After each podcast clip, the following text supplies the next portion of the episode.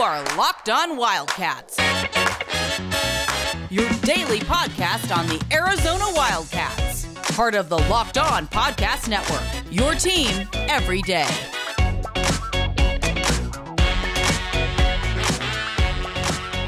Happy Monday, everyone. Thanks for keeping it locked on Wildcats with John Schuster. I'm Mike Luke.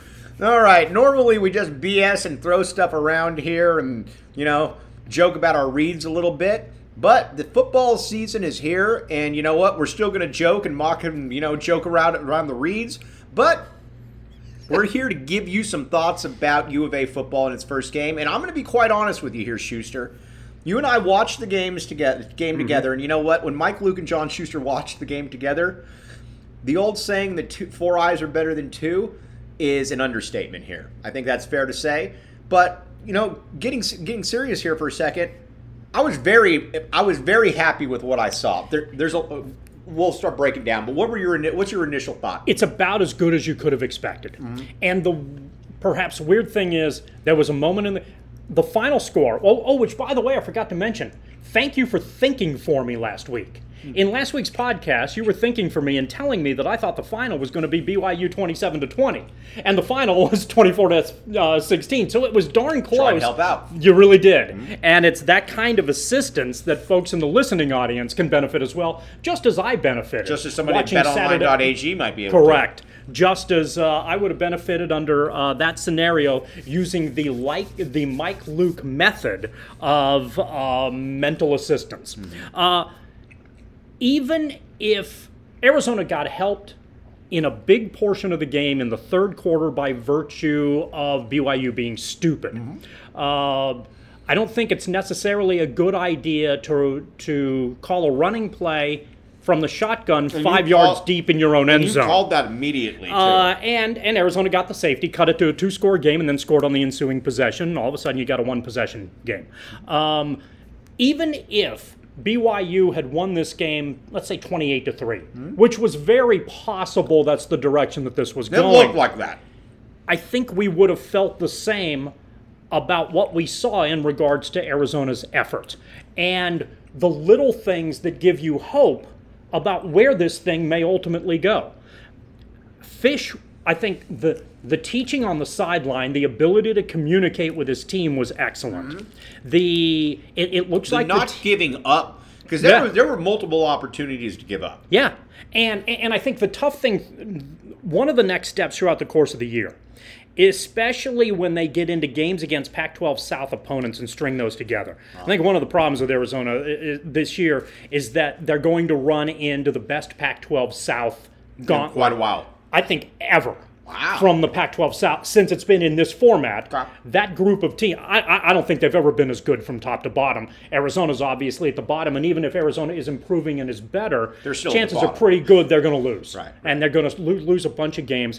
The adversity is what happens in games six, seven, and eight. If things start to continue to work with Arizona, can Fisch and the coaching staff still keep Arizona's players engaged, invested, and recognizing that there is improvement to be made, that they're at the foundation, and that this is a long term thing? And if they can do that, then I think that just builds upon, the coaching uh, possibilities as well. But that's down the road. As opposed from what we saw Saturday night, it's hard to argue it's hard not to feel good about the performance and where this program may ultimately be in three, four, You know, five years if it this if was- the trajectory uh, progresses This was only a couple plays in the game, but it's something that really stuck out to me. I absolutely adored him going for it on fourth and one multiple times right there. You know what that said? That said to me multiple things right there. First of all, I'm playing to win this game. You know what? I'm not playing to, you know, to hopefully keep it close. And when he went for it on, and now granted, he, he got it on both times on fourth and one.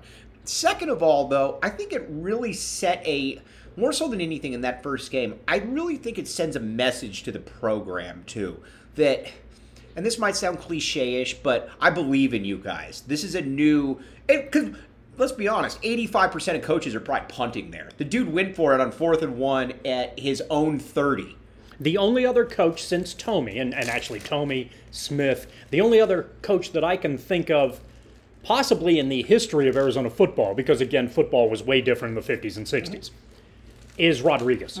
That's the only other coach. That's the only other head coach for Arizona. I don't know that Sumlin goes for it on fourth Well, down. there. absolutely not. There's But absolutely no Fisch chance. did, and he got it both times. And you're right. It But shows, even if he didn't get Mm-hmm. it, though, I still think it sends a message, though, too, that there's an aggression. there's an aggression. Yes, Uh-huh. exactly. There's an aggression, and we're not going to be. This is a different era of U of A football here. Now, we're still going to lose, but, you know, at least. Well, in the short term. In the short term. And that's what I know that, that sounded yeah, too harsh. Right. Yeah. Uh, you, you know, it's one of those things where you're trying to set an example, build a foundation, and illustrate to your team as much as the community, because you need to build a fan base as well, what it is you're trying to accomplish. There were they were aggressive on defense, but not effective in the thing that they need to be effective on, and that's forcing turnovers. Mm-hmm. On offense, they did a good job adjusting with the limited talent that they have. Yes, and I thought in the second half too. Now listen, I don't. I have no clue if Gunner Cruz is the answer or not, but you definitely saw progression throughout the game. He looked skittish at first. In the second half, now listen, he still made some really dumb decisions there, but I don't think anybody was going into this game thinking that Arizona with Gunner Cruz was going to be Kurt Warner you know, and the the greatest show on turf. But so he he acquitted himself well enough there. But I think what was also fascinating is it looked like this was a coaching staff that was pulling all in the right in the same direction. Which you say, well, I mean, Mike, I mean, that's what they're supposed to do. Did you watch? We watched Arizona football last year. After a while, it just kind of looked, it just kind of appeared like these guys were collecting a paycheck. When you watch Fisch, and again, I have no clue how the Fisch era is going to go, but I was inc- I was very happy with what I saw because I saw a guy and a coaching staff that was 100% in this to win, and I think is looking at this big picture hoping to win. And one of one of the things that I thought was interesting, and we had a lot of shots on the sideline here of uh, Fisch, who, from a fashion standpoint, does not look good in a mask. Uh, Correct. it really doesn't. and and that was its own level of weirdness, by the way. How in Nevada there were so many masks, everywhere else in packed stadiums there were none. Correct. On the first weekend of college football, so that that had its own level of anomaly that was kind of fascinating. But that's a side step. One of the things you mentioned, Cruz makes a bad turnover, interception in the end zone that pretty much seals any chance Arizona has to really get back into the game. And Fisch is pissed, but he calls him over and he talks to him. And you can tell that the conversation, in essence, is do you know what you did wrong mm-hmm. and why you and why it was wrong? What did you miss? Mm-hmm. And so It was a teaching for- moment. That's it. And he's forcing Cruz to say, okay, I missed that guy. I didn't. I didn't catch that. I got the read a little bit off. So, so it's kind of a, a constant review for the quarterbacks in game situations. And there was a lot of really good communication that appeared to take place, and his engagement with the team and the team's willingness to listen to him seemed to be seemed, seemed to be a good chemistry thing mm-hmm. that built upon a very similar thing that you're talking about how the coaches seem to be on the same page. The one thing too, when I watch, when when I think of going for it on fourth and one multiple times on primetime TV, I think of Built Bar. And because I think of energy, I think of strength, I think of never backing down. And I think when you have a built bar, that's probably the way that you feel when you go out of the gym. Why, why am I talking theoretically? I know how it feels. You know how it feels. And honestly, it looked like Jedd Fisch has consumed a built bar. Go get Built Bar. It's really that simple. Thanks for keeping it locked on Wildcats. I'm your host, Mike Luke. All right, now let's talk a little bit on the defensive side of the ball. Like you said, they needed to they need to force turnovers. There, there's no doubt about it. I think one thing that was fascinating though is that BYU, for the most part, had to earn their touchdowns. There wasn't a ton of big plays there, which was a lot different than in previous years, where basically run, run, okay, 80 yard pass over the top. For the most part, Arizona made them earn it. These were a lot of 11, 12, 13, 14 play drives. And you know what? When that does happen, a lot of times you are going to force some turnovers at some point. And what you hope in in those situations is that in long drives at the college football level, teams offenses are going to make mistakes. And when they make mistakes, you get penalties. You're backed up a little bit. The drive, in essence, is stalled. Uh, Arizona did a good job defensively, not uh, n- not penalizing itself a lot. There were some other teams that we saw in college football. The one up the road had what 15 penalties for 150 yards against Southern Utah. That's going to be a problem if it continues. But Arizona showed a lot of discipline and. They did a really nice job of blitzing from a bunch of different locations, uh, which is which makes you feel really good about the aggression on that side of the ball. And if you can keep teams a little bit off balance, as Arizona did against BYU, you can negate the talent disadvantage that you're going to have this year. Now, are there going to be games? Where Arizona runs into buzzsaws and I think gets handled? Yeah, I think there are. Uh, but the only opportunity they had that they weren't really able to pull off in this game is that they could not force those turnovers. And that's going to be key because for all of the things we liked out of what we saw from Arizona, in we also there's also a clear recognition that the talent deficiency that you were talking about all of preseason mm-hmm. is pretty clear. Mm-hmm. They have real limitations on the offensive mm-hmm. side. They had a quarterback who had good numbers, threw for 300 yards, and can, and and if you watch Arizona, it's like that wasn't too bad, and they scored 16 points. Right. In the college game, you're not going to win a lot scoring 16 No, definitely not. and and and and so that offense is just going to be problematic for Arizona, and it mm-hmm. wouldn't surprise me. And we saw this in the third quarter against BYU. Remember, BYU was in danger of putting this game away Uh, about midway through the third quarter. If they score and make it 28 to 3, Arizona doesn't have the mm-hmm. offensive prowess to get back into the game. Mm-hmm. Uh, and then if they go 3 and out and it's 35 to 3, forget it. The final score looks as lopsided as many anticipated it might be. So if they don't, but, you know, they had some breaks go their way and they got back into the game. But asking Arizona to make rallies to come back, I think, is just not the way that this team's made up this You year. know, and the one thing too that I think we also need to look at, and I think that we need to have proper expectations here, is when you watch that Arizona team, there's not a lot of talent out there. I didn't see a lot of guys that were. I think that I think it's a well coached team, but you didn't. I mean, how many guys did you look out there for Arizona and you said, "Huh, who's that?" Or you know, who's that? There's not a lot of that there. So I think people also need to temper their expectations there. That this guy's walking into a situation that, yeah, no duh, you've lost 13 straight games. There probably is going to be a lack of talent. And and that was one of the things that I thought was fascinating is that he and his offensive staff, uh, Carroll, the OC, did a pretty good job of at least keeping Arizona functional on the offensive end. The talent isn't. Barry Hill had 100 yards. The Anderson kid looks pretty good. Uh, Cruz has a hard time throwing downfield. So does Plummer. Right. You know, and, and teams eventually are just going to stack the line and make your quarterbacks prove it. And that didn't happen a whole heck of a lot. But as the game progressed, what happened is that Fisch and Carroll made some adjustments, and it allowed Arizona to do a better job moving the ball against BYU. One of the things I liked that is kind of counterintuitive, given that you need your defense not to be worn out, is that Arizona showed a willingness to push things on offense. Mm-hmm. So I think there are going to be games where their lack of offensive ability is going to get them into some real trouble if they come up against a superior defense that three and outs them three times. You know, then then as the game progresses, you're down 21 nothing because you just can't stop them, and it starts to really get out of hand.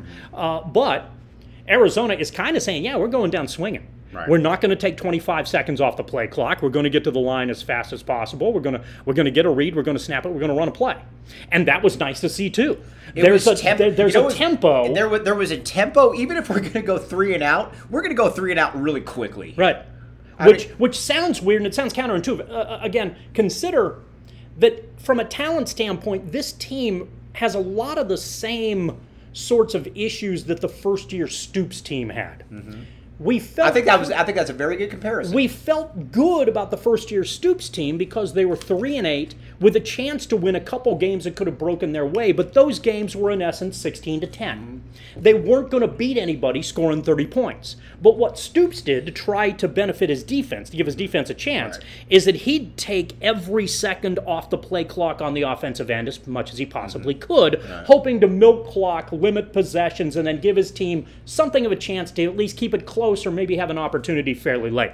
Fisch doesn't operate that way. Right. Fisch is very. It's like nah, whatever. We're this is. I think he recognizes the long-term investment that this needs to be.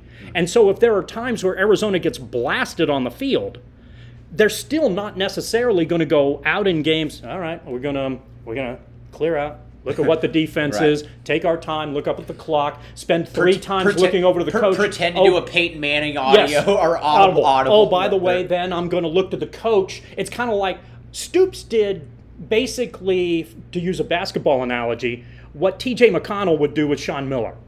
Run the ball to run half the ball court. to half court, and then look back to see what the coach wanted you to run. Correct. Mm-hmm. Fisch is different.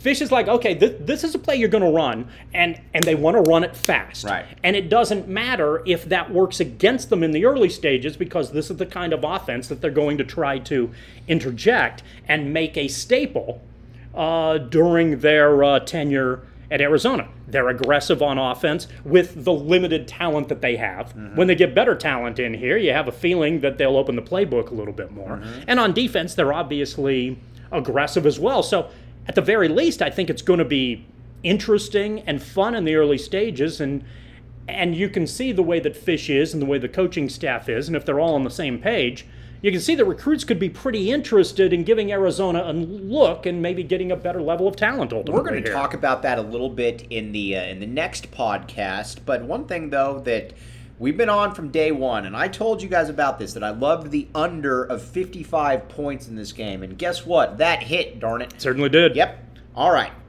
Why? Why did that? Where? Where would you have? Where would you have utilized the under fifty-five? BetOnline.ag. All right. right. hmm You know what? At this stage, with us, it's a rhetorical question, and it should be with you, at the listener out there, at the same time. This is rhetorical at this point. If you're not on betonline.ag, I am not doing my job. You need to be at betonline.ag. You could have made money. You know what? We're here to help you. And you know what? We I also said that I liked the over two and a half. Do it. Just get to betonline.ag and say, you know what? Mike Luke was right on the first game, and he said, you know what? I need to go with three. Now, Now, by the way, what he's talking about, what you're, what, you're talking about, by the way, is not the line of the game, but the number of wins Arizona Sure. is going to have according to Vegas and BetOnline.ag and John during the course of the and year. And John Schuster gives UCLA a chance of losing to Arizona. I personally don't, but there are wins to be had there after watching this game, and I think they start next week. There's your hint. We'll talk a little bit later. Bruno has just entered the room, and he will be a prominent feature, I'm sure, of the next podcast. For John Schuster, I'm Mike Luke.